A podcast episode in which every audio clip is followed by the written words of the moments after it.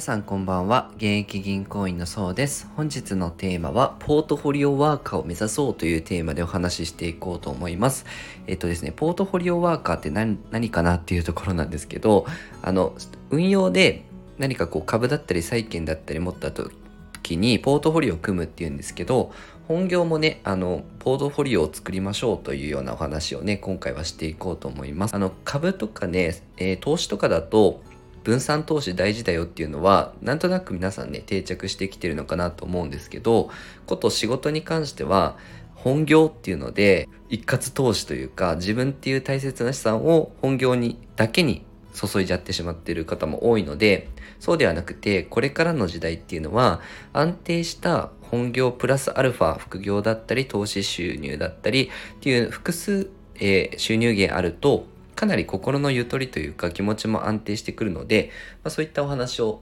今日はしていこうと思います。で、私の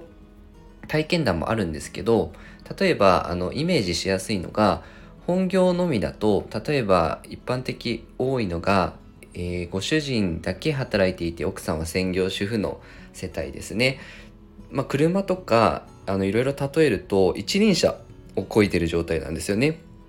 ご主人が一輪車を漕いで、えっと、お子さんだったりとか親の介護の面倒だったりとか、こう一輪車漕ぎながらお手玉してるみたいな大変な状態で、仮にご主人が、えっと、病気になっちゃったりとか何かメンタル病んでしまって、えっと、働けなくなったりリストラにあったりとかですねってなると、一気に倒れてしまうんですね。家計が収入がゼロになってしまって、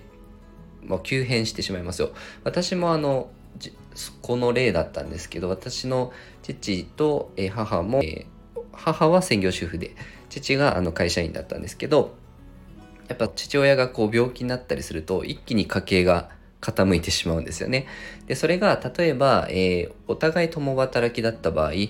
ご主人も働いている奥さんも働いているだと自転車を漕いでるような状態なんですね。で一輪車よりかはあの安定はしてくると。で、えっと、ただまあどっちかがこう疲れて漕ぐのをやめてしまったりすると、一人であのふたりぶんをこう稼がなきゃいけなくなってしまうので負担は出てきてしまいますよと。でこれがえ例えば、えー、共働きプラス投資をしてますよってなると三輪車になって、えー、それプラスお互い、えー、奥さんも投資しますよ、ニーサしますよ、イデコしますよとか、あと、えー、ご主人は副業もしますよってなってくると、今度四輪車になったりして、今度自動車みたいになって、あのかなり安定してくるんですよね。で同じ月収ごじゅうまんえんでも、あの